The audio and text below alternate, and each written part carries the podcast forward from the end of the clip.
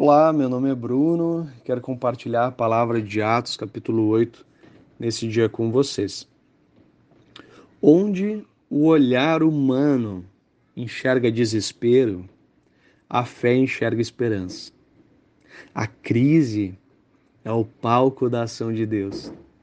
Lutamos contra o anseio de controlar tudo, isso nós sabemos.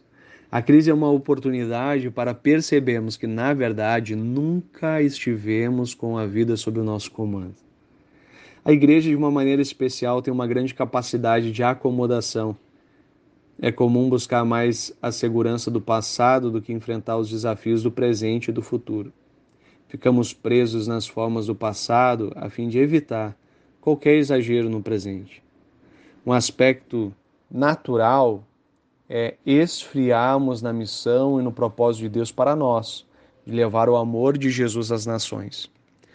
O contexto desse capítulo 8 nos revela os frutos de uma grande perseguição, assim como a maneira como o sangue dos mártires foram verdadeiros fertilizantes no solo do coração humano no primeiro século. Eu queria dizer para você, querido, que a pandemia e o cenário de guerra que geram medo, receio, desespero, isolamento, migração no mundo todo. Todo esse cenário de desesperança precisa despertar a igreja para a sua essência, ser um sinal do reino de Deus nessa terra.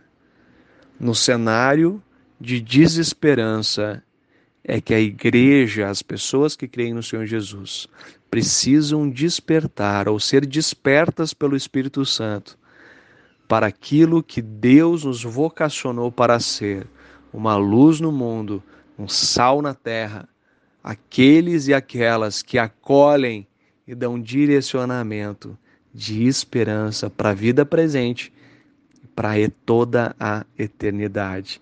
Que Deus possa despertar a igreja para viver essa realidade nos nossos dias.